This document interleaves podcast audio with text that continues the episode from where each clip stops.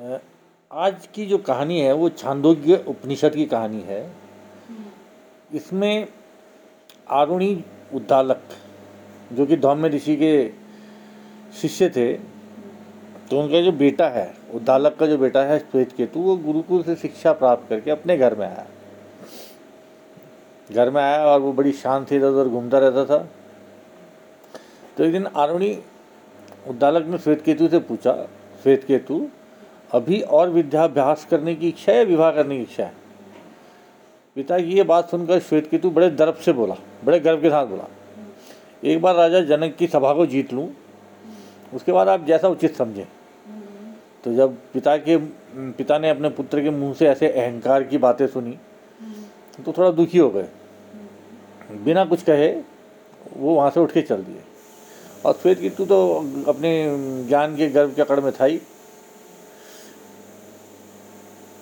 तब लेकिन तब श्वेत केतु की माँ ने उदालक के चेहरे को पढ़ लिया कि ये इतने दुखी क्यों हैं?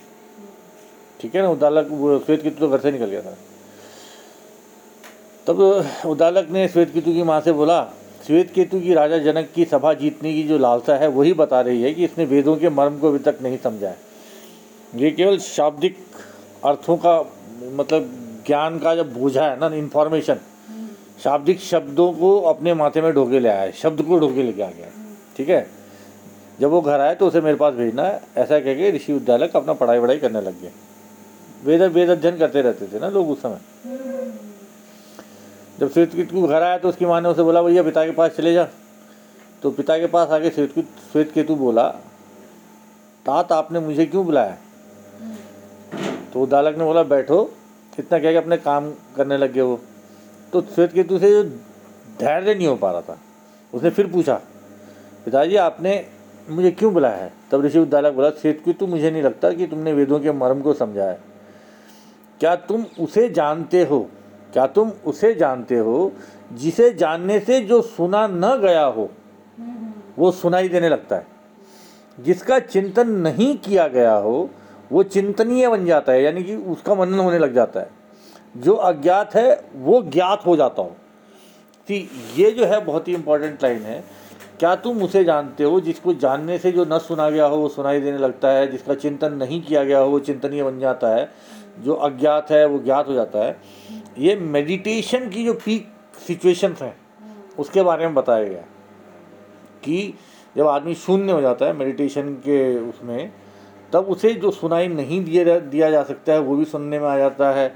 जो सोचा नहीं जा सकता है जो देखा नहीं जा सकता है जो कह सकते हैं उसको है ना? एनलाइटमेंट का मतलब ज़रूरी नहीं है कि वो सब चीज़ जान के सब चीज़ बताएगा ही या लिखेगा ही। बट एनलाइटमेंट इज़ ऐसा नहीं है कि सब चीज़ जान गया है सब चीज़ के भीतर के क्रक्स को जान गया है। सब चीज़ को जान गया का मतलब ये नहीं कि वो गौतम बुद्धा जो है वो थ्योरी ऑफ़ रिलेटिविटी जान गया। उनके क्रक्स को जान गया।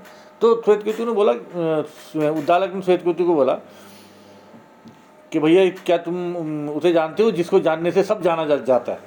तब श्वेत केतु बोला हे तात मेरे महान आचार्यों ने मुझे इसकी शिक्षा नहीं दी। यदि वे जानते होते तो उन्होंने मुझे इसकी शिक्षा अवश्य दी होती। अतः आप ही मुझे इसके बारे में बताएँ। यह सुनकर तथा श्वेत केतु की जिज्ञासा को जानकर ऋषि उद्यालक श्वेत केतु को घर से बाहर ले गए। उसको लेके एक पेड़ के नीचे बैठ गए और कुछ मिट्टी उठाते बोले श्वेत केतु जिस तरह जब तुम मिट्टी को जान लेते हो तब तुम मिट्टी से बने सभी बर्तनों को भी जान लेते हो कि वो भी मिट्टी ही स्वरूप है। जैसे मटका है। सुराई मटका हो। गया तुम्हारे कुल्लड़ पुल्लड़ हो गए जो। तो तुम्हें मालूम है ये मिट्टी ही है। जैसे तुम स्वर्ण को जान लेते हो तो तुम स्वर्ण से बने हुए सभी स्वर्ण आभूषणों को भी जान लेते हो। उसी की तरह अब तुम ही बताओ क्या है वह मूलभूत तत्व जिसको जान लेने से तुम सबको जान लेते हो, क्योंकि उस जिससे संपूर्ण जगत बना हुआ है। तो फिर श्वेत केतु बोलता है, वही मैं नहीं जानता। मैं नहीं जानता था तो दालक बोलते हैं, वह सर्वोच्च सत्य सत्य है, अस्तित्व है, चेतना है। जो हम बोलते हैं ना, ईश्वर सबसे बड़ा सत्य है, या सचिदानंद है। तो वो अस्तित्व है, वही चेतना है। इसी चेतना से नाम और रूप के सारे संसार ने जन्म लिया है।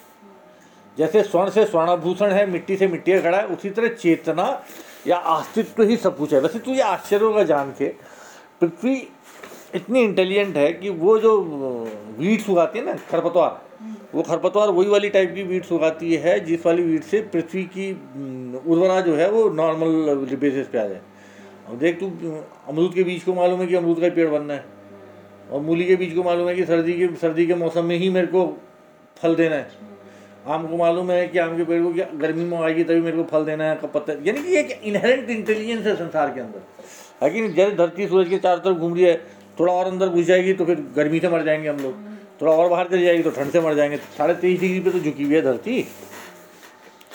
तो फिर आगे फिर श्वेत केतु को उद्यालक फूलों के बगीचे में लेके गए। उन्होंने बोला, यहाँ विभिन्न फूलों से शहद इकट्ठा कर रही मधुमक्खियों को देख रहे हो श्वेत केतु तो श्वेत केतु ने कहा हाँ पिताजी, देख रहा हूँ। तो दालक बोलते हैं, छत में मिलने के बाद क्या वो शहद कह सकता है? शहद के अंदर जब छत्ता इकट्ठा हो जाता है तो शहद का शहद क्या ये कह सकता है, मैं उस फूल का हूँ या मैं उस फूल का हूँ? मधुमक्खी तो लाखों करोड़ों फूलों से लेके आती है ना। तो अब शहद के अंदर शहद को क्या मालूम कि कौन से फूल से आया वो तो एक बन गया ना। तो वो जो सार है, फूलों का जो रस है, वो शहद है। तो वैसा ही है। तो ये जो शुद्ध चेतना होती है, उसकी व्यक्तिगत पहचान खत्म हो गई होती है कि मैं शहर के अंदर फूल फूल की पहचान खत्म हो जाती है। जैसे नदियाँ समुद्र में मिलती हैं, बूंद समुद्र में मिल जाती है तो बूंद की व्यक्तिगत पहचान तो निश्चित रूप से खत्म हो जाती है, परंतु उसकी एक बड़ी पहचान बन जाती है। बूंद और समुद्र हो गई। ठीक है ना? फूल अब शहद हो गया है। तो जो चेतना होती है, यही सबको जोड़ती है। और इसी से समस्त संसार बना हुआ है। तो पूछता पिताजी, पर इस सत्य या चेतना जो एक थी उससे समस्त संसार की उत्पत्ति कैसे हुई? तो फिर उदालक बोलते, भाई वो जो बरगद का पेड़ दिख रहा है ना, उस, उससे एक पेड़ से एक फल तोड़ के ले आइए। तो फल लेके आता, बोलता है, इसके अंदर तोड़ो इसको, फल को। तो उसके अंदर देखता, बहुत छोटे छोटे बीज हैं। उसने बोला, अब छोटे छोटे बीज में से एक बीज निकालो, उसमें से तोड़ के देखो क्या है। तो बोलता है, वो इतना सूक्ष्म है कि इसे देख पाना संभव नहीं बरगद के बीज बड़े छोटे से होते हैं। बोला, इसके अंदर देख पाना संभव नहीं। ठीक है, आज की तारीख में माइक्रोस्कोप वगैरह बन गए तो उससे भी अंदर देखना संभव नहीं है। एक तो लिमिट है ना जो माइक्रोस्कोप भी देख सकता तो ये यह सूक्ष्म बीज जिसे तुम देख नहीं सकते, इसी से विशाल का बरगद का वृक्ष अपनी विभिन्न शाखाओं, फूलों, पत्तियों के साथ उत्पन्न होता है।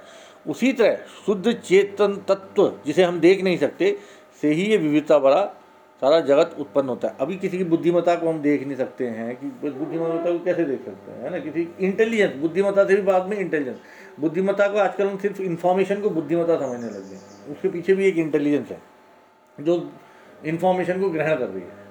जिसने जितनी इन्फॉर्मेशन ग्रहण कर ली, हम कहते हैं वो उतना ज़्यादा बुद्धिमान हो गया जो कि गलत परसेप्शन है।